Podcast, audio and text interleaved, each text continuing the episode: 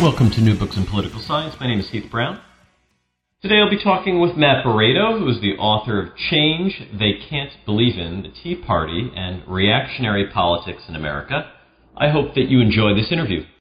Welcome back to the podcast. Again, my name is Heath Brown, and today I have the real pleasure to talk to the author of The Big Leagues Go to Washington Congress and Sports Antitrust 1951 to 1989, David George Surdam. How are you doing today, Dave? I'm doing fine, thank you. It's a pleasure to have you on. I've enjoyed reading the book in the midst of a, uh, a baseball season. Before we get to the actual book, maybe you can just tell us a little bit about yourself, what your background is.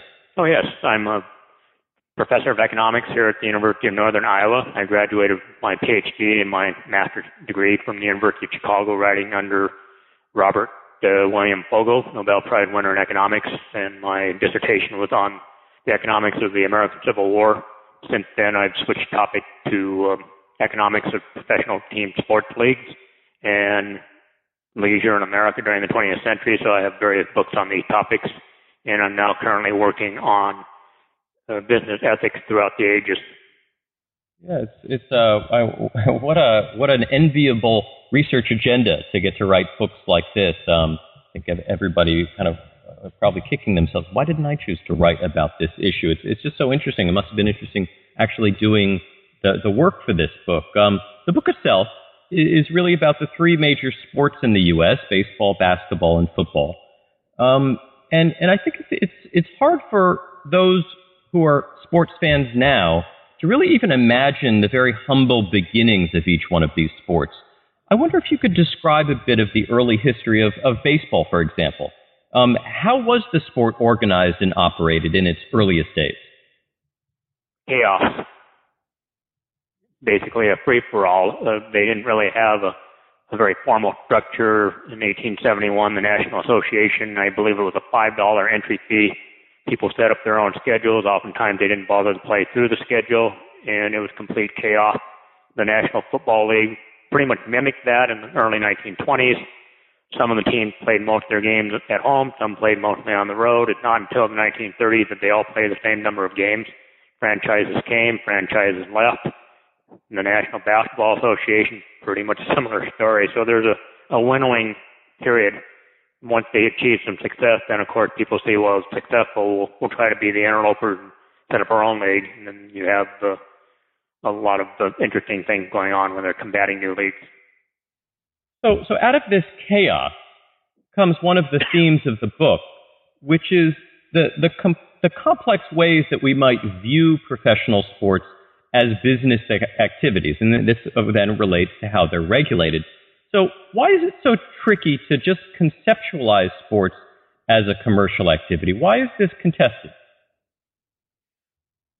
Even the Supreme Court seemed to have been uh, imbued with this idea of baseball as, as somewhat uh, mythical entity in the sense that they didn't want to tamper with it in the 1921 decision, Federal League versus um, versus the established baseball leagues. And the, the justices, I guess, felt that baseball was not just simply crude commerce or anything as, as crass as that, but it had some sort of uh, part of the fabric, social and cultural fabric. So they were they were hesitant to tamper with it. Um, but really, when you strip it down, the owners are not particularly sentimental. They may express themselves as that, but when it comes down to it, they're pretty hard-headed business people, and that that's fine. I have no uh, no problem with that. It's only when they begin to bend the rules and go up against some of the antitrust rules the rest of businesses and the rest of the citizenry has to play with to, that I find it rather uh, distasteful, I guess. Right, and, and you're alluding to the, one of the, the, the first ways that, that the, the government treats uh, professional sports, with, which is with this antitrust exemption. Um, when does baseball get this special treatment? And, and what are the practical implications for the first half of the 20th century for the sport of getting this, this antitrust exemption?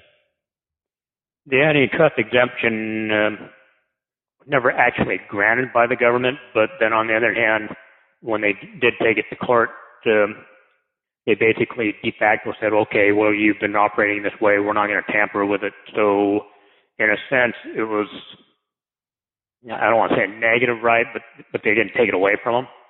And uh, there were later court cases with the other leagues where they were less willing to uh, look the other way. So most of these other leagues never had an explicit antitrust exemption, but the, Cong- uh, the courts were hoping Congress would act. Congress was hoping that the courts would act because it was somewhat of a hot potato. And and so we have this this period, you know, the in some I the owners probably would view it as the golden age of professional sports, and the players and fans might have viewed it somewhat differently. By the 1950s, Congress starts to get involved. What if you could talk a little bit about who the key members of Congress were that saw professional sports as an important federal agenda item? Who was involved in this early debate in the in the 1950s? Well, I'll mention uh, three of the more prominent ones. Emanuel Celler, the uh, long-serving Democratic congressperson from the Brooklyn area, who won 25 consecutive uh, elections for Congress, which uh, would be the envy of most any sports team to have a winning streak that long. Senator Sam Ervin, of course, most people alive today would remember him more from the Watergate, which hearings, which came near the end of his career. And finally, Senator Estes Kefauver, a Democratic senator, well, representative senator from Tennessee, who briefly, or maybe not even briefly, aspired to the presidency in the 1950s. And they were, uh, Celler and Kefauver were on the subcommittees on monopolies in the House and the Senate, respectively. So they were on, they were investigating various industries. And so uh, Celler was, um, if I can characterize it, he seemed pretty suspicious of business owners, and he didn't seem to like the fact they were making profits. On the other hand, Ervin seemed to be fairly laissez-faire. He was certainly one of the conservative Democrats who I presume in 1980 might have switched over to Ronald Reagan when there was the uh, mass uh, switch over between the parties. And Kefauver was a fairly liberal uh, Democrat who actually had a fairly decent civil rights um, record during the uh, 1950s and 1960s. So they were interesting characters.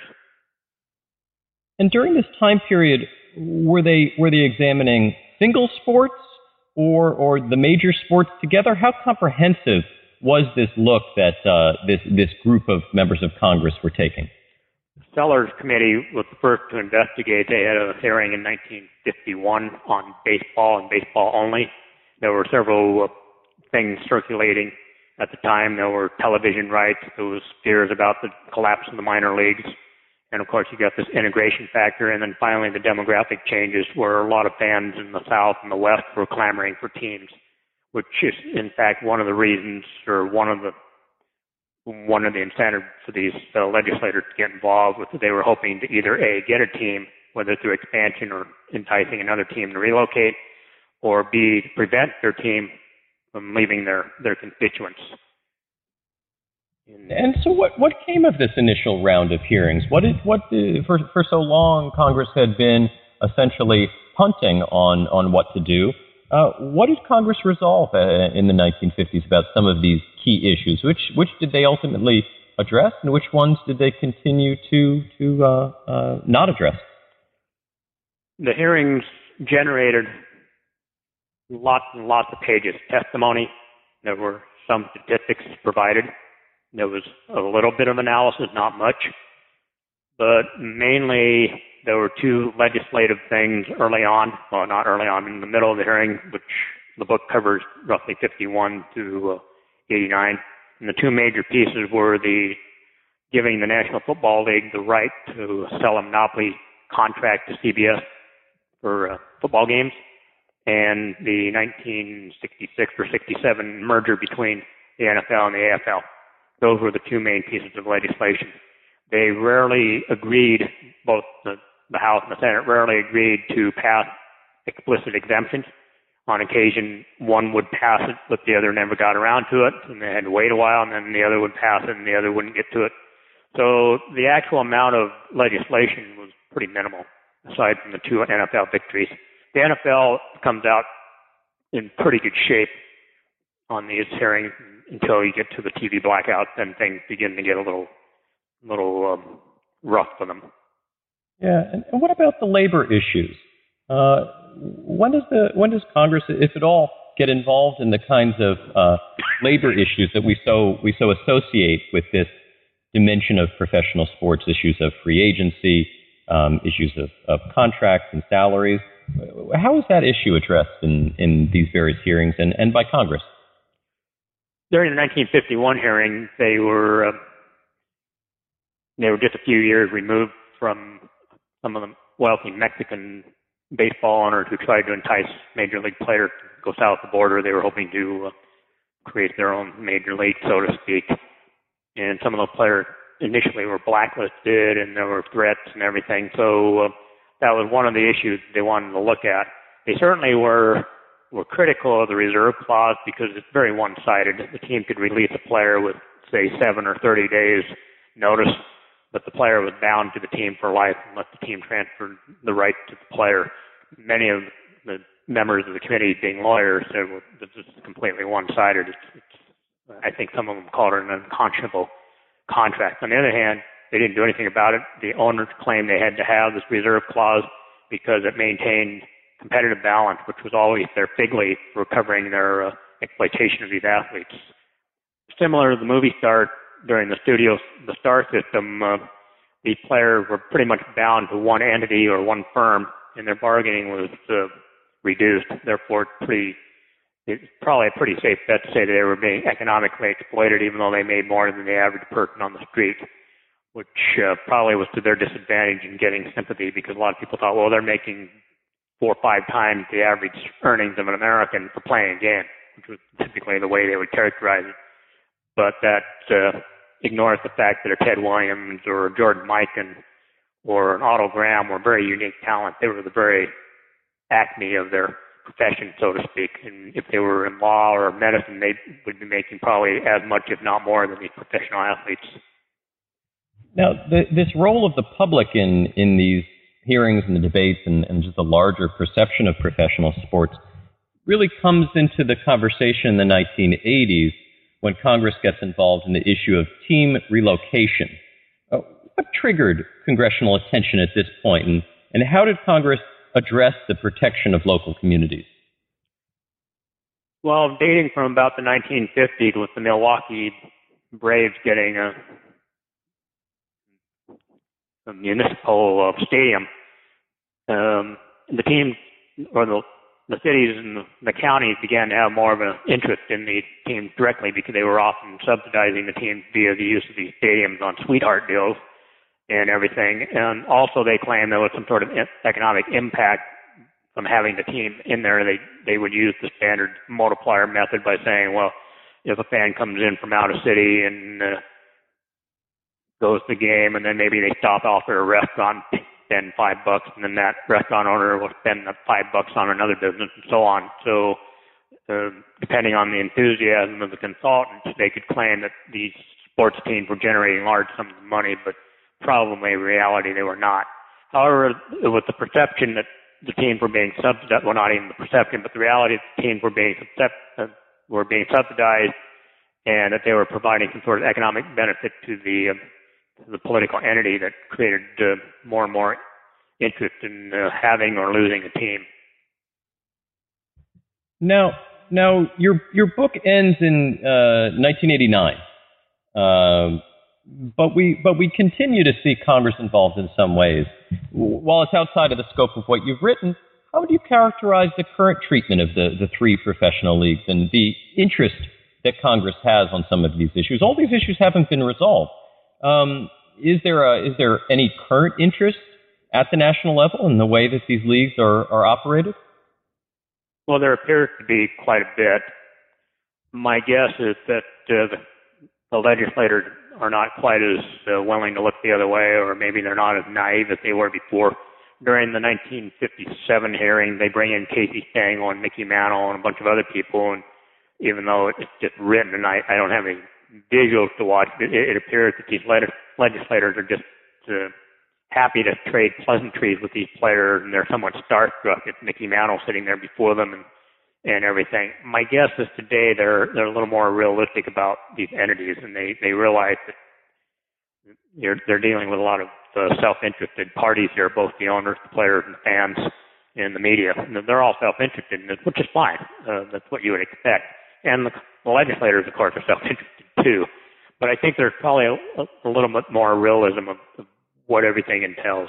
And I don't think they're going to be as willing to uh, overlook things as they were in the past. You can see that with Sam Ervin. He's very critical, and Celler would would becoming more and more critical too, especially after he realized that these owners were, um, I don't, lying would probably be too strong a word, but they were somewhat duplicitous, and he had become pretty disenchanted in them. He was always somewhat suspicious of them, but uh, in the wake of the NFL merger, and then they eventually played games with television, and then with the blackouts, I think the legislators were beginning to see that the owners were uh, were playing playing them for, for chumps, I guess would be a, a broad way to put it.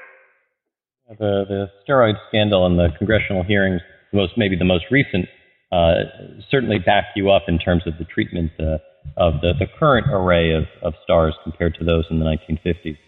Uh, Dave's book is The Big Leagues Go to Washington Congress and Sports Antitrust, 1951 to 1989. Dave, thank you very much for your time today. Oh, you're certainly welcome, and thanks for having me on the show. Our pleasure.